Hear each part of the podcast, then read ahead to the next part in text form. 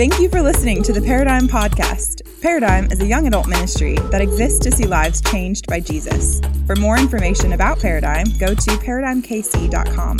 We hope this message is inspiring and life changing. Thanks for listening.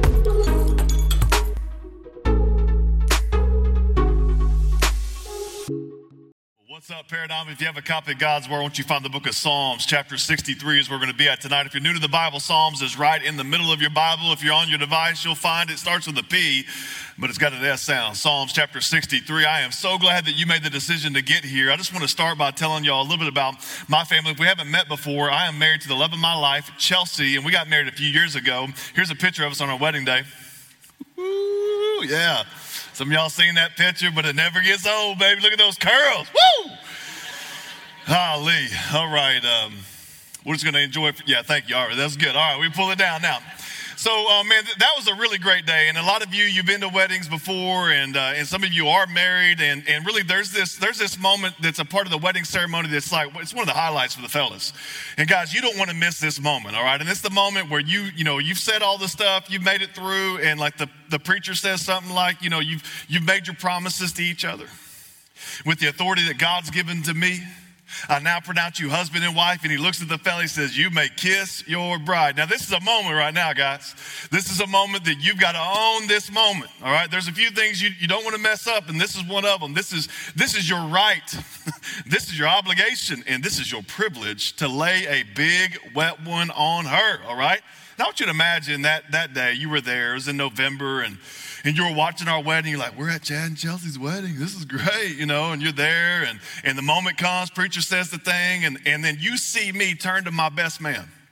Now you know some of my some of my people, so like you're like, all right, th- Chad's best man's a guy named Huck, and like you know this because you're at my wedding. You're like, man, Chad Huck, they share everything. You know, they were roommates, they were they were teammates, and they worked together, they worked out together, they they shared everything. But there's just some things that you just don't share with another man. Don't you imagine? You're watching this, and when the preacher says, You may kiss your bride, I look to my best man, Huck, and I say, Hey, bro, you got it. Y'all would leave. Know, I'm packing my things up. I will not support this wedding, right? Like, why would I outsource one of the most significant responsibilities? Why would I outsource one of the greatest privileges? Why would I outsource this part of a relationship that is so sweet and that is meant to be enjoyed by me and me alone. You would say, that's crazy. and, and you would start to question if the relationship that Chelsea and I portrayed was really real. You'd be like, well, you know, they, they were posting pictures and, and it seemed like they had a good thing going. And uh, like they just looked so cute in the tuxedo and the wedding dress. It just seemed like everything was just from the, from the curb, from the outside. It just seemed like everything was good. But when they got really down into the nitty gritty of their relationship, this relationship was fake because you don't outsource those sort of moments. The reason why I start there tonight is because we're talking about your relationship with God. And many of you, when it comes to your relationship with God, you've settled with outsourcing your relationship with God to someone else. And your relationship with God, listen, it's your right. It is your privilege and it is your opportunity to seize that relationship with God Almighty personally. And if you're anything like me, maybe you've come in here and when it comes to your relationship with God, like you just you're just kind of faking it until you make it in a lot of ways. And what I mean by that is that maybe you have a Bible, but you just don't read it. Like it's kind of like a good luck charm. I know for me, for a large part of my life, like I had a real Bible and like I had a special place on my nightstand. Be like, if I, if I keep my Bible right there, I'll have good dreams tonight. you know, like it was like a good luck charm. Heaven forbid I read it. I wasn't reading it. I just kept it, you know, and I dusted off from time to time. And like where I grew up, like you don't put drinks on the Bible. I said, no, no, you don't do that. Don't set the Bible on the ground. That's bad luck. You know, like we would have these weird ideas about the Bible, but we don't ever read it. That's kind of how I grew up. And so you would say, well, what has God been teaching you in his word lately? And I'd be like, well, you know, like, you know, you know, like, like love. God right? And for God so loved the world, and you know, Jesus wept, stuff like that. You know, like I just quote everything I know, and it's all the shortest verses. And so, like, I don't know if that's your relationship, or maybe when you've come in here, and if you're anything like me, like when it, when you considered like how you're talking to God, like you only talk to God. Like this was my relationship with God, y'all. It was I would go to God when I needed something, and that's about the only time I talked to Him. So like it was like game day, and I'm and I'm I'm in the locker room like, you know, just like nervous and, and uh, Philippians 4.13, you know, I'm gonna quote, I can do all things through Christ that strengthens me. And I'd hit a knee like Tebow and I'd be like, God, help me, help me glorify you, but help me look good. You know, but for you, God, but for you, not for me, but give me another sack out of the, you know, like, and I would pray these things or I didn't study and I'd go into the ACT and I, God, would you help me score well on the ACT? He gave me a 19, you know, and so I'm grateful for that. But I would pray in those moments and listen, that is a lot of y'all's relationship with God. And, and, it's, and it's really not a real relationship with God. It's kind of there, but it's really not there. And I think that if you're anything like me, if you start to really investigate your relationship with God, you would conclude that there's really not much of a real relationship there. We're continuing this series called Be Real. And we're talking about how to have a real relationship with God in a culture that just seems to fake a lot of stuff. It's based off of this app. A lot of y'all know about the app, but it's an app called Be Real, and it's trying to promote like authenticity. So if you're on the app, you post a, one time a day about what you're doing and your surroundings and what you look like, and no makeup or no no put no hair, whatever. You know, like you just you just you being real, you know, and you're sending it out to your crew, and and everybody's like, oh man, that's transparent. The irony is this: is that even though we are longing for an app like Be Real that promotes transparency, we still on Instagram. like we still have our filtered self. And so many of you, you'll have both of those apps on your phone at the same time, and you'll kind of vacillate between your filtered self and your real self. And isn't that how we live a lot of our lives? We want authenticity. Nobody wants to be fake. Nobody wants to date somebody that's fake. Nobody wants to have friends that are fake. Like, we don't like fake yet, fake seems to be what we know. So we're talking about being real. And tonight, specifically, we're talking about your relationship with God. And if you're taking notes, I've titled this message tonight, Real Relationship. real relationship. And I want you to see the person of God. I want you, I want to call you to take possession of God and then I want to call you to pursue God with the back end of the message tonight. We're in Psalm 63, and I love the Psalms, man. There's one guy in the Bible that we really know a lot about, and that's a guy named David. And David, we meet him when he's a young guy, and then we get to see him through his young adult years and even through his twilight years. And we get to learn a lot about David. We get to see some of David's highs and lows. And the book of Psalms is David really processing a lot of his life and his relationship with God. And David, David's an amazing guy. What it says in the Bible is that David was a guy after God's own heart. David, he was like a renaissance man. He was a warrior and a poet. Like he had the total package, man. It's amazing what David did. And David had a real relationship with God. And we see the raw realness of his relationship with God in Psalm 63. And here's what it says in verse 1 it says, Oh God, let's just stop right there. We're just going to take one verse tonight, okay? One verse, we're just going to keep it simple, kiss. I like that method. That method, keep it simple, stupid. You know, one verse tonight. This is for this is for the, all the people that are just into just the simple truth tonight. All right, we're not getting the, a long chat. Just one verse tonight. Here it is. Oh God is where we're starting. If you're taking notes, you could write this down. Point number one: the person. The person. David. He's starting out by drawing to mind what he knows about God. When David thinks about God, you could double click on this phrase, oh God, and you would have a drop down menu with tons of adjectives that David understood about the character and the nature of God. David knew God. Do you know God? The reason why David's so fired up about pursuing God is because he understands the privilege it is to pursue God. David is not outsourcing his relationship to God to anyone else. David says, Oh God, he's fired up about the person of God. The reason why I was fired up on my wedding day, and I'm telling y'all, I was fired up on my wedding day, y'all. Like it was like I didn't sleep the night before. We turned up the night before. That's a pro tip. We turned up the night before, had a dance party with all of our wedding party. It was awesome. And then so the day of the wedding, I'm like, let's go. Let's get to this finish line so we can have another starting line. Amen. And so I was like, let's go. And I'm there, like it's like pre-game. I'm all excited when we watch our video. Um, like you can see me and Chelsea up at the altar, and like I'm just swaying back and forth. I'm like, we ready? We ready? You know, like I'm fired up. And the reason why I was so excited is not because of the event that I was attending. The reason why I was so excited is because of the person that I was marrying. Like I, I hit the wife lottery, y'all. I outpunted my coverage, you know? And so I'm like, man, I'm getting married to this amazing person. And I was fired up about all that we were doing because I was fired up about the person. Are you fired up about God? I think when it comes to some people's relationship with God, the reason why they don't have much of a relationship with God is because they just aren't real excited about God. And can I tell you this, man? God is amazing. One of the greatest theologians of the 20th century, A.W. Tozer, if you're taking notes, he said this the most important thing in a man's life is his view of God. This is the most important thing in your life. How you view God will how you view yourself. It will, it will impact how you view others. Excuse me, and it will also impact how you view the world. How you view God is so important. Do you know God? Let me just kind of give you an appetite for the Almighty, real quick. Let me just kind of tempt you uh, with the transcendent, real quick, all right? God, He's amazing, He's incredible. God is beautiful. He's the creator. He's a deliverer. He's eternal. God is a forgiver. God is holy. And I could go through the rest of the alphabet. I stand at the border of my imagination trying to convey to you how amazing God is. I lunge at the leash of language trying to grab some adjectives and superlatives to tell you how incredible God is. And when David says, Oh God, what he's thinking about is the God who spoke galaxies into existence. He's thinking about the God that names stars and calls them out at night. He's thinking about the God that dug the deepest oceans. He's thinking about the God that pulled up the mountains. He's thinking about the God that tamed the rivers that wind. He's thinking about the God that made mankind. He's thinking about everything that he can draw to mind in the character and the nature of God. And he's saying, Oh God. And it's not like this, oh God. It's not like that, all right?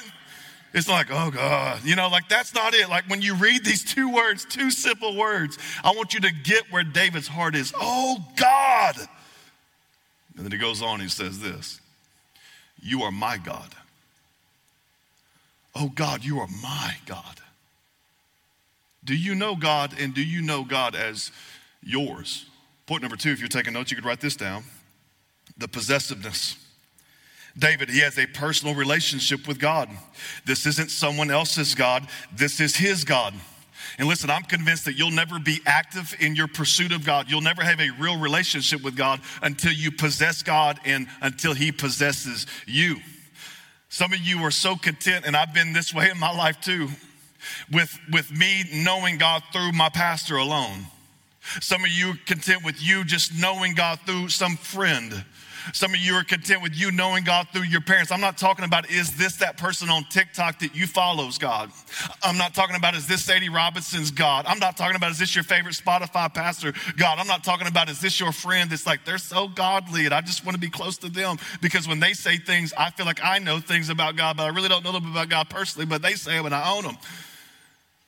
Do you find yourself quoting other people more than you find yourself quoting the Word of God? And many of us, we are settling with knowing God through someone else. None of those things are bad in and of themselves. But when you miss out on knowing God personally, you are missing out on your right, your privilege, and your responsibility. You are outsourcing your relationship with God to someone else. And we should never, never outsource that relationship. Oh, God, you are my God. Is God your God? Maybe some of you have come here tonight and and you're like me in past seasons in my life, I'd come to church and I would just kind of sit through things like this and I would think, you know, I'm not that bad of a guy. I really don't need God that much. I'll let God know when I need Him. And what I was doing in that season of my life is I was comparing myself to other people. And so I would measure my goodness or my need of God up against someone else that was a little bit worse than me or seemed like they needed God more. And so I just concluded that I'll go to church from time to time and, and I'll kind of play it cool and be comfortable in my relationship with God. But, but I really don't need, God. I don't like to be needy. I'm a man, you know, I don't like to be needy. And then I understood that God's standard is not the best human being. God's standard isn't that we would be better than someone else. God's standard is Himself and God is perfect. And so when you begin to compare your need or your, your goodness up against perfection, I think we would all be honest and say that nobody's perfect. And God says, if you're going to be in right relationship with me, you're going to have to be perfect. And the Bible says this that all fall short of God's glory, that we've all sinned and, and no one's perfect. And so if you're here thinking, I am not that bad, I really don't need God, you've misunderstood the chasm that exists between you and a holy God. You may say you're not that bad, and you're probably not that bad of a person, but you're not perfect, and perfection is the standard. Listen, you need God. You need Him. And at the end of your life, you're going to be judged. Even if you never did anything evil on the outside, you still had evil intentions in your heart. And God knows. And He's a holy, righteous judge. And you will give an account before a holy God for your life. And if you haven't trusted Christ and allowed Him to possess you, and if you haven't trusted Christ and allowed Him to lay hold of you and give you forgiveness, then you're going to have to give an account for your own sin, even if you weren't that bad of a person. Others of you, maybe you come in here and, and you're thinking, man, possess God? There's no way that God would want me. Maybe you come in here and you did something that you shouldn't have done over the last couple of days, and you're thinking, man, I've, I've gone too far. Maybe you can think of a time when you were in high school and something that you did that you shouldn't have done, and you were, you were on something, and then you did something that you didn't really know you were doing, and then you found out that you did that thing, and you're thinking, oh my goodness, who could do such a horrible thing? And you found out that you did. And oftentimes we can get into this mode that we think that we're so bad that God doesn't want us. And so we go to church and we do spiritual things as like a sort of penance or paying God back for our wickedness. And if that's your mentality, let me just speak to you right now. Listen, God's grace is sufficient for the worst sinner. The word, the word of God tells us that when sin abounds, grace abounds all the more. That if your sin was in a race with God's grace, God's grace would win every time. God's grace would pass the finish line, go to the locker room, take a shower, do an interview with SVP, and then your sin would be crossing the finish line. God's grace is insurmountably greater than the greatest sinner that has ever walked the planet Earth. Do you know God? Is He your God? Listen, you're not so good that you don't need God, and you're not so bad that you can't have God. I remember I was a young adult when I really feel like God laid hold of my heart when I really feel like I possessed God. Up until that point in my life, uh, God was just my pastor's God. Up until that point in my life, God was just my parents' God. God was just my friends' God. God was just, just an influencer's God. He wasn't my God. And, and I knew enough about God just to know that I wasn't living like God wanted me to live. Like I didn't know everything, but I knew enough to be like, I ain't doing the right thing, you know? I don't know if you're anything like me, but in this season of life, I was like, the good I knew I was supposed to do, I was like, I knew I'm not doing that all the time. And then the bad things I know I wasn't supposed to do, I'm like, I know I was doing some of those, you know? And like it finally came to a point in my life when I had a new understanding of the character and the nature of God that He's holy, that He's righteous, that He's just, that He's awesome. And I realized I'm playing games with God Almighty. And I was broken over my sin. And I remember praying, God, would you forgive me? Would you give me mercy and grace? And I, and I need, I need you to forgive me. And I laid hold of God, and He laid hold of me, and He changed my life and is changing my life. And I had a new zeal and a new passion to pursue God. I had a real relationship with Christ. Let's be real tonight, Paradigm. If you were being tried in a court of law for being a Christian, would there be enough evidence that could be presented to the jury to convict you of being guilty of being a Christian? When you evaluate the evidence of you pursuing a real relationship with God, what's there? And David saying, Oh God, you're my God. I, I possess you. And then he turns a corner, and here's what he says He says, Oh God, you're my God, in verse 1. And he says, This earnestly I seek you. My soul thirsts for you. My flesh faints for you, as in a dry and weary land where there is no water. I love this. He says, Oh God, you're my God. In, in response to my understanding of that, earnestly I seek you. And he gives us some color to this. He says it's poetic here. He says, My, my soul thirsts for you, my flesh faints for you. And then he gives us some more meaning. He says, like, imagine like you're in a dry and weary land where there's no water and how parched and cotton mouthed, and I've got to have water or I'm gonna die. I've got to have food or I'm gonna die. Like, this is what he's saying. I feel spiritually towards my relationship with God. I need God like a man that's wandering in a desert needs water. I need God like a man that's cast away on the ocean needs food. I need God. Do you need God that way? Do you earnestly seek God? Point number three, and finally, if you're taking notes, you could write this down the pursuit. The pursuit. What David is saying is that he is pursuing God not haphazardly, not, not politely, not softly, not, not intermittently, but earnestly. I love that. He says, Earnestly, I'm going to seek you. If you need a definition of what earnestly means, let me, let me just give you this definition. Earnestly, it, it's a sincere and intense conviction. It's seriously. It could also be rendered as early. It's the first thing. I'm going to do this first things first. It could also mean that you're diligent in your pursuit of God. It means that you're grinding, that you're getting after it, or if you're from the country, you're getting her done, all right? That's what you're doing in your relationship with God. Do you earnestly seek God? If you claim to know God and you claim that He has changed your life, do you earnestly seek God? Do you earnestly seek God? If you're anything like me, maybe you've been in circles like this or in places like this, and you're like, well, I, um, I well, I, uh, you know, I, th- I think so. Maybe I, well, you know, that's it that way. I don't, I don't know. Like, what, what does it look like to earnestly seek God? Well, let me give you two things that Christians have done for thousands of years to earnestly seek God. The two things are, are they study the Bible and they pray. They study the Bible and they pray. That's like the meat and potatoes of Christianity. This is like the biscuits and gravy of Christianity. This is like the peanut butter and jelly of Christianity. I would contend that you are not a real Christian if you ain't praying and you ain't reading the Word. I would contend that you don't have a real relationship with God if you ain't praying and you ain't in the Word.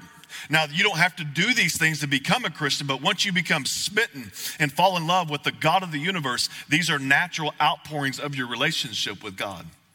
And so, if you want to earnestly seek God, you need to pray and you need to read your Bible.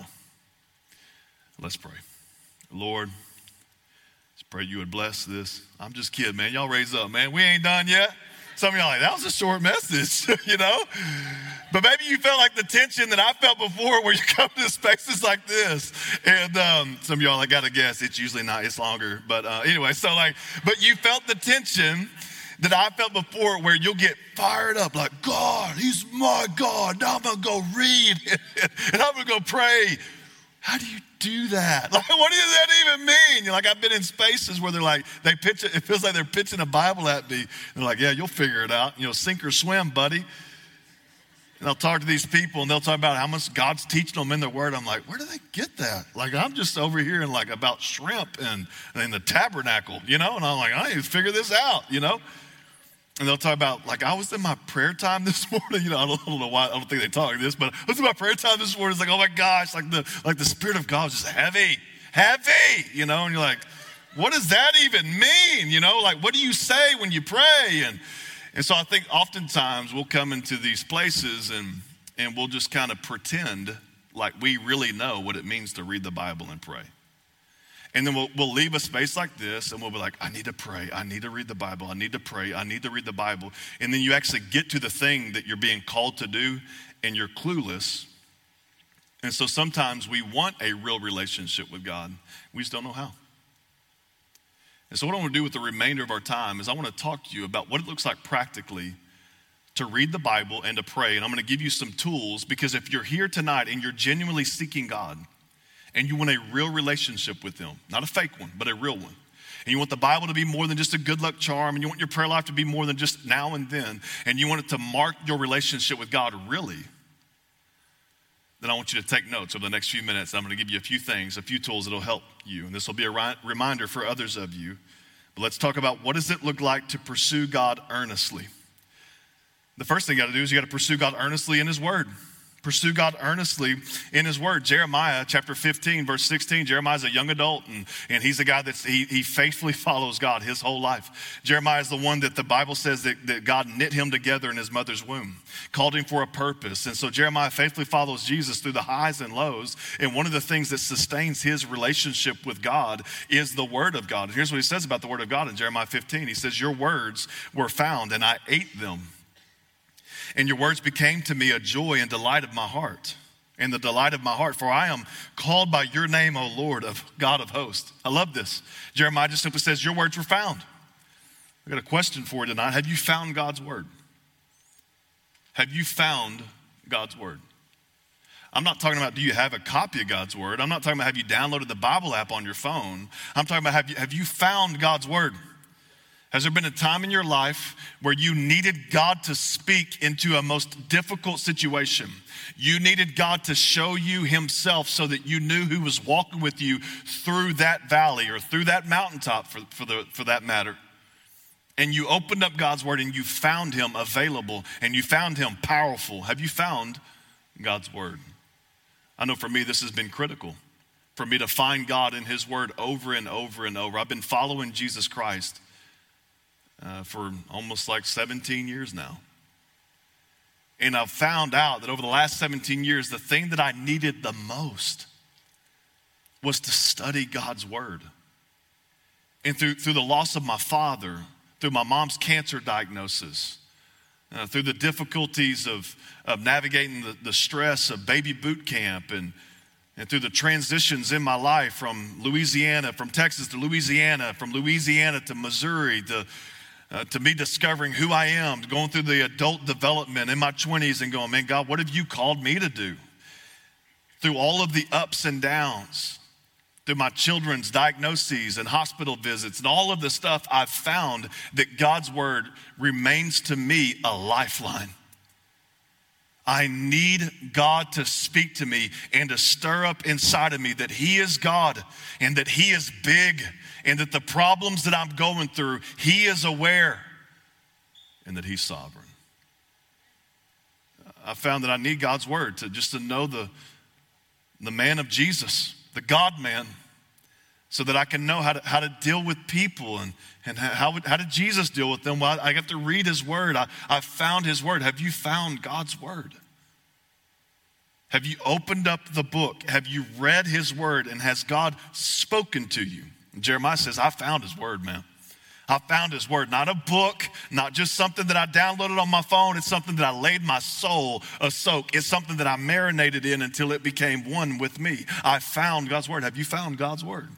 We want to pursue God earnestly in his word. And once Jeremiah found it, what did he do? He ate it. Got some barbecue sauce and he ate that thing, man. What he mean, means not literally eating it, he means that I read it and I digested it and it became food for my soul. Do you digest God's word? Do you eat God's word? Some of y'all, if you're being honest, you're just like the dude in the video, you know? Like wake up, you know, be real notification, open it up, take a picture, close it up, go back to sleep, right? And if you aren't consistently and earnestly in God's word, trying to take it into your soul, man, you're starving your soul. And I would question whether or not you have a real relationship with God. Have you found God's word? Are you eating God's word? If you're going to eat God's word, if you're going to digest God's word, you're going to need a few things. You're going to need TP, TP, all right? You're going to need TP, TP. You're going to need a time and a place and some tools and a plan, all right? Time. Let's talk about your time real quick. Somebody asked you, what's the best time to spend time with God? It's the time you spend time with God. That's the best time to spend time with God, all right?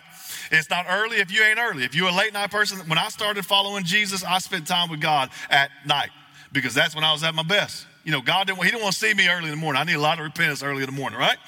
And so I wanted to give God my best. If your best is your lunch break at work, if your best is early in the morning, if your best is late at night, if your best is when you get off work, give God some time, a consistent time that you prefer to spend time with God.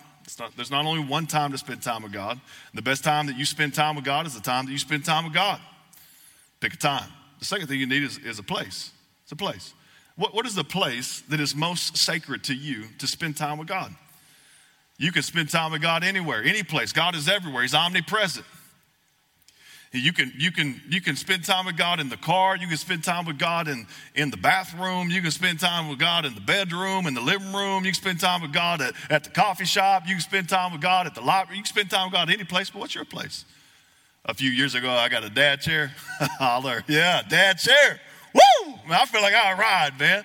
Yeah, we had we had kids for many years before I got a dad chair. I was a little late to the game, but I got it now, y'all. And don't don't you come over to my house and sit in my chair, all right? It's dad's chair. I got a bunch of dead animals right behind me. It's dad's chair, right? Just taking selfies, just looking tough. Like just anyway, that offended somebody. I'm sorry. Anyway, my dad's chair. And that is the place that I like to spend time with God. It's not the only place, but that's one of my favorite places to spend time with God. You're gonna need a time and a place. You're gonna need some coffee. I'm just kidding, that's not on the list, but it helps. Anyway, so you need a time and a place, and you're gonna need, you're gonna need some tools. You're gonna need some tools. Some of the tools that I use are a study Bible and a journal. My wife, she uses a, a workbook but you're just going to need some tools. What are the tools that you can use that will set you up for success in eating the Word of God? I mean, if you haven't found a good Bible, man, I encourage you to find a good Bible. And some people ask, what, what's the best version of the Bible to read? Because if you're new to Christianity, you're like, man, God wrote a book. He got one holy word of God. And then you go to the bookstore, you go to Amazon, you're like, man, there's like 30 different versions of this thing. Like, which version do I get? Two versions I recommend. One I preach consistently out of the New King James translation or the NKJV, all right? So that's a good translation. Um, I study out of the English Standard Version, the ESV. The HCSB is a good one, the NLT is a good one, the ABCD is a good one, all right? That's not a real one. But the best version of the Bible for you to read, I would say, is the version that you're reading. And if you seriously need help finding a good Bible, just shoot me an email. I'll help you out. I've also found that I like a study Bible. That's the big Bible. Like it, it's like the it's like the big sword, all right? Like it's it's a big one, all right? It could it could defend you, and uh, and like you know, big Bible, big Bible, lots of notes, and oftentimes that can be helpful for you to understand difficult passages. But I would encourage you to seek just to read the Word of God in its purity and process the Word of God accordingly before you jump down to the commentary. So you need a time, a place, some tools, and you need a plan. You need a plan. What is your plan when you sit down and spend time with God in His Word? What's your plan? Well, let me give you a simple plan real quick. It spells the word soap, S O A P. And so when you're reading the Bible, S O A P, you can just think about this in your mind. You can write it down on a sheet of paper, and you can just write, you're going to read, read one chapter at a time, one chapter at a time. And then write a scripture that speaks to you. S, scripture. You write a scripture that speaks to you. Oftentimes, when I'm writing in my journal, I'll write the, the address of the scripture, like John 7 42, you know, and then I write something that has to do with that scripture. And so you're to write a scripture and then you're to write an observation. That's the O, observation. You're to make some observations about the text. Jesus is doing this. He's saying this. Isn't Jesus amazing? Isn't Jesus confusing? Isn't Jesus awesome? Isn't Jesus wonderful? Isn't Jesus difficult at times? Observation. The A stands for application. And so I'm going to move down in my journal or in my notes. I'm going to write, I need to do this in regard to this. The Word of God tells us this. Don't merely listen to the Word and so deceive yourselves, but do what it says. You want to have an affinity for action and you want to apply the Word of God to your life. The P stands for prayer. So you're going to S, scripture, O, observation, A, application, P, prayer. What does it look like for you to study the Word of God? What does it look like for you to get into God's Word? I think sometimes it also is helpful if I just show you what my stuff looks like, all right? So here's my Bible right here. You can see my Bible real quick. So you see, I, I like I like draw pictures in there. i have got questions in there. And uh, like that picture on the left, that's like a guy grabbing an eyeball. That's kind of weird, but it makes sense when you read the Bible right there. And so, like, I'm interacting with the Bible, all right? So that's my Bible.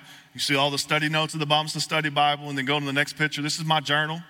So you see the date, you know, this is an old picture. So this is last year, December 22. And then you can see my scripture that I'm tying in, John 6, 35, 38, and 40. And then I'm writing some stuff about that scripture. And then I'm just writing about my life, man. Thank you, Jesus, for the last couple of days to be able to, you know, serve you. Paradigm was great to be able to preach your word. Holy Spirit, may you continue to move and stir hearts. I thought about getting to go hunt with a friend of mine named Peter from Russia the other day. And then also seeing Anna Joy's dance recital over the weekend, just thanking God and I'm just processing my relationship with God and my life. Listen, God wants to know about you. Why would you keep outsourcing your relationship with the Almighty that's available, that is your right, that is your privilege, that's your responsibility to anyone else? You can know God personally. Do you have a real relationship with God? What if this was the year that you really started to study God's Word? I mean, I can't tell you how many times I draw upon the scriptures that God lodged in my heart when I was a young adult. Most of you, your brain is still is still crystallizing. You still got time to get some more information in there. All right, not that when you get past 25, you can't learn anything new, but you you have a lot more ability to do that right now. And this is the season in your life where most of you are the most undivided. If you just put your phone away, most of you are the most undivided in this season of life. Most of you, you don't have kids or a, or a spouse. And, and so, like, all of that just adds more div- dividing in your life. And it can be difficult to find time to get into God's word like you could have done in the season that you're in. This is the season that you study God's word. This is the season that you open up the book and you know the God of the book. And Jeremiah says, Man, your words were found and I ate them. I took them into my soul, into my being. This is the year that you eat God's word. And then Jeremiah, says this that your words were found, I ate them, and they became for me a joy and the delight of my heart. Do you love that? You speak of God's word that way? That God's word is a joy and the delight of my heart. That I've got to have God's word. That for Jeremiah, God's word was milk like milk to a newborn infant. I've got to have it. To Jeremiah, God's word was like meat, meat to a warrior. I've got to have it. Have you found God's word?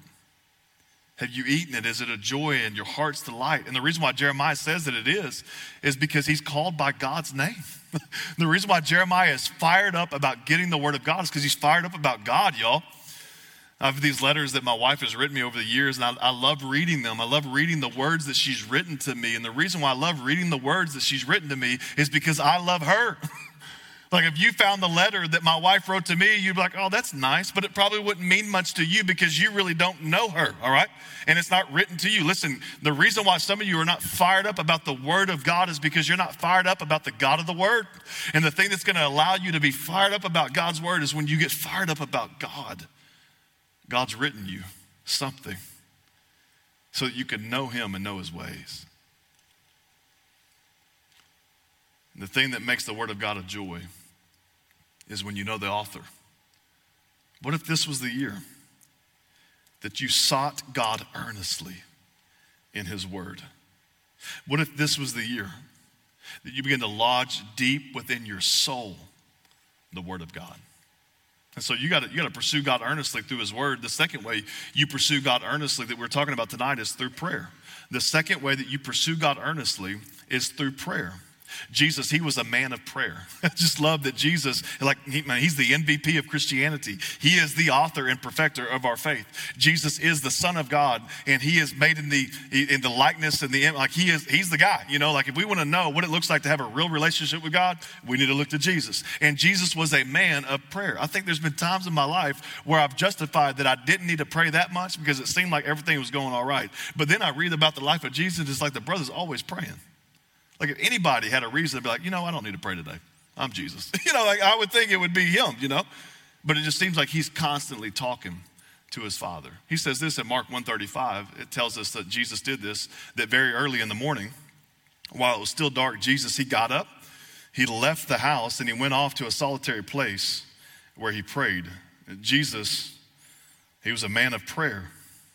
But when he was praying, like when his disciples saw him over there praying, like what, what exactly do y'all think he was doing?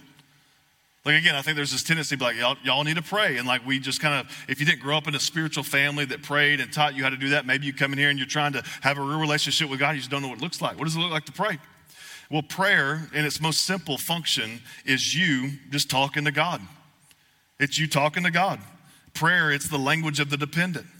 Prayer is the thing that we need. It's like the oxygen that allows the lungs of our spiritual man to breathe. And when we cease to pray, what we're saying is, God, I am declaring my independence from you. And prayer is the privilege of the Christian. And prayer, it's one of these things that it's, it's both fluid and concrete. Like, I want you to think about my relationship with Chelsea. Like, her and I, we have a text relationship. You know, we're texting each other. And, uh, and like, we never say goodbye on the text thread. You know, it's this ongoing relationship. You know, we send emojis, we send gifs, we send details about our day, we send facts, we send our emotions. We send, we just constantly talking back and forth on the text thread, and there's never a goodbye. It's kind of fluid. And then there are these times where it's like a, it's a phone call conversation with her. You know, it's a hello, here's the thing, and then it's a love you, goodbye. You know, it's it's more concrete. In your relationship with God, listen, you can pray to God anywhere. You could be in a drunk tank and pray to God, and He'll meet you there. You could be at a party that you knew you weren't supposed to be there and you had one too many and you need God's help to get you out of there in a safe way. You can pray and God will help you get out of there. You can pray at your wedding day. It's the, it's the mountaintop of your life. You can pray when your kids are coming to the world. You can pray wherever you are. God will hear you. This is this fluid available. God wants you to speak to Him. But then there are these times where we get alone with God and we have a concrete time of prayer. But what are you doing in that time of prayer? Let me give you four things that you can do to really excite your prayer life, or four things that you can do so that you can pray in a way that's going to be a real, tangible, concrete prayer time. The first thing is the, it spells the word acts. The first thing is that you're going to adore God. You're just going to spend some time saying, God, I, I, you're amazing. God, you're beautiful. God, you're the creator. God, you're the deliverer. God, you're, you're excellent. God, you're forgiving. God, you're generous. God, you're holy. And you can just go down the list. I'm going to adore God. I'm going to tell him how amazing he is because when you draw to mind the goodness and the greatness of God Almighty, it puts your heart in a place that's ready to really speak to him. You're saying, Oh God. And then the C stands for confession. You begin to tell God, you begin to confess Him, God, God, I, I, didn't get this right. God, reveal my sin. God, would you help me with this? God, would you give me wisdom here? You're confessing some things to Him. The T stands for thanksgiving. You're thanking God for the things that He's done in your life. When was the last time you had a concrete time of thanking God for what He's given to you? If all you had today was what you thanked God for yesterday, what would you have? And when we pray, what we're saying to God is, God, thank you for my wife. God, thank you for my job. God, thank you for my truck. God, thank you for the sunrise. God, thank you. And you're just telling God, thank you, thank you, thank you. And then the S stands for supplication. Supplication is just a $10 word that just means supply. God, what do you need God to supply you with? God, I need you to supply me with a spouse. Some of y'all have not because you asked not, all right? God, I need you to supply me with a job. God, I need you to supply me with a better job. God, I need you to supply me with a roommate. God, I need you to supply. God, I need, I have needs. Do you earnestly seek God in prayer? Maybe you've tried to pray before and you, you think, what? Well, you know, yeah, I tried that, but it didn't work for me. I think sometimes we think that, that God's like a gimmick, you know, that we try it, you know, and it didn't work, and so it just, you know, it's all it's all bad. But we, we notice David, he says, Oh God, you're my God. Earnestly, I seek you. He doesn't say, I seek you when it's easy. He doesn't say, I, I seek you when it's convenient. He doesn't say, I'll seek you until I get what I want. He says, Earnestly, I seek you. And notice that David is saying, Earnestly, I seek you, not what you can give me. I think some of us have gotten frustrated in the process of prayer because we misunderstood. We thought that prayer was the thing that we presented our needs to God, and then when He gave them to us, we would leave God. But maybe God is making your prayer life a process because He knows that in the process that you're in, you're seeking Him more than you've ever sought Him. And if He gives you the thing, maybe He's delaying it or denying it because He's getting you more in the process. And that's the goal. Earnestly I seek you, not what you can give me. God, I want you. Do you have a real relationship with God? Do you earnestly seek God? Do you really want God? At my wedding day with Chelsea, it's amazing. Here's another picture when we were running out, just celebrating. You know, such a beautiful day, and as I think back, I, I just remember when I saw her come down the aisle, I was just so overwhelmed. You know, I'm not, I'm typically not really emotional, but I think just all, the, all of the, the, the stuffing it, stuffing it. When she, when she, when those doors opened and her daddy and her came down the aisle, I was, I was like just so much. And I had a cry going. You know what a cry is? That's where you're crying and smiling at the same time it's like it makes for a real ugly face. You know, like you're, you're like, I know that people are looking. I need to smile like I'm happy, but I'm so overwhelmed. And I was overwhelmed with joy. I was overwhelmed with gratitude. I was overwhelmed with excitement, and that's all I could do.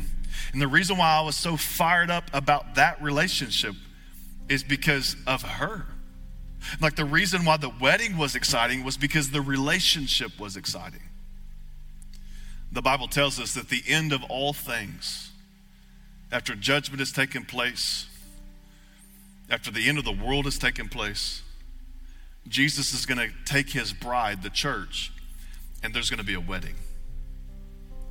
That a wedding is the picture that God has preserved throughout all generations to give us a foreshadow of something greater to come. And, and as amazing as my wedding day was, I can only imagine how glorious that wedding day will be.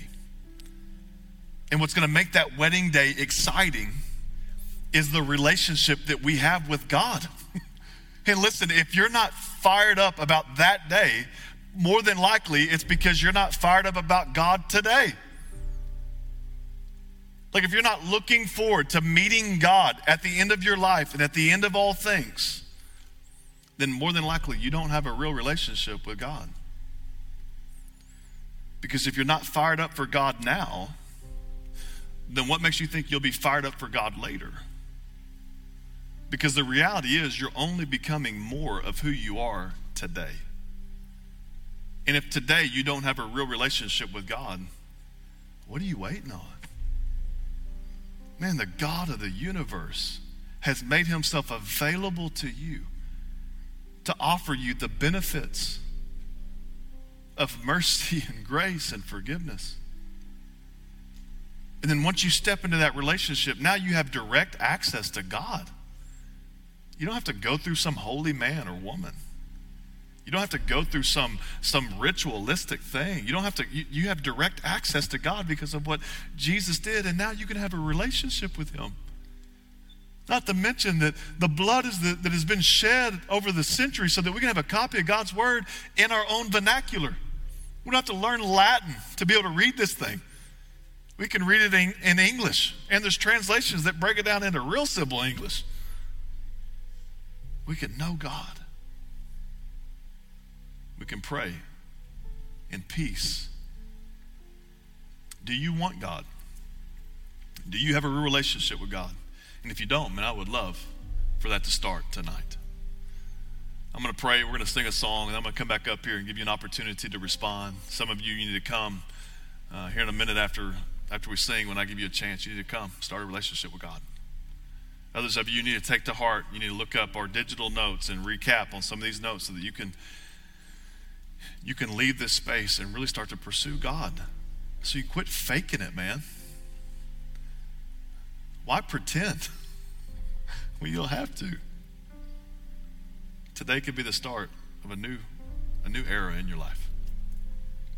And I would love for that to come to be. Let me pray for you guys. We're going to sing. I'll give you a chance to respond. Lord, thank you so much for tonight.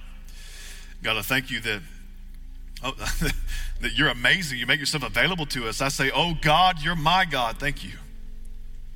And God, help me to earnestly seek you. God, I pray that when I seek you, you will be found. Your word says that when we draw near to you, you draw near to us. You're not trying to dodge us. You're not trying to run from us. You've made yourself available to us, saying, Come to me.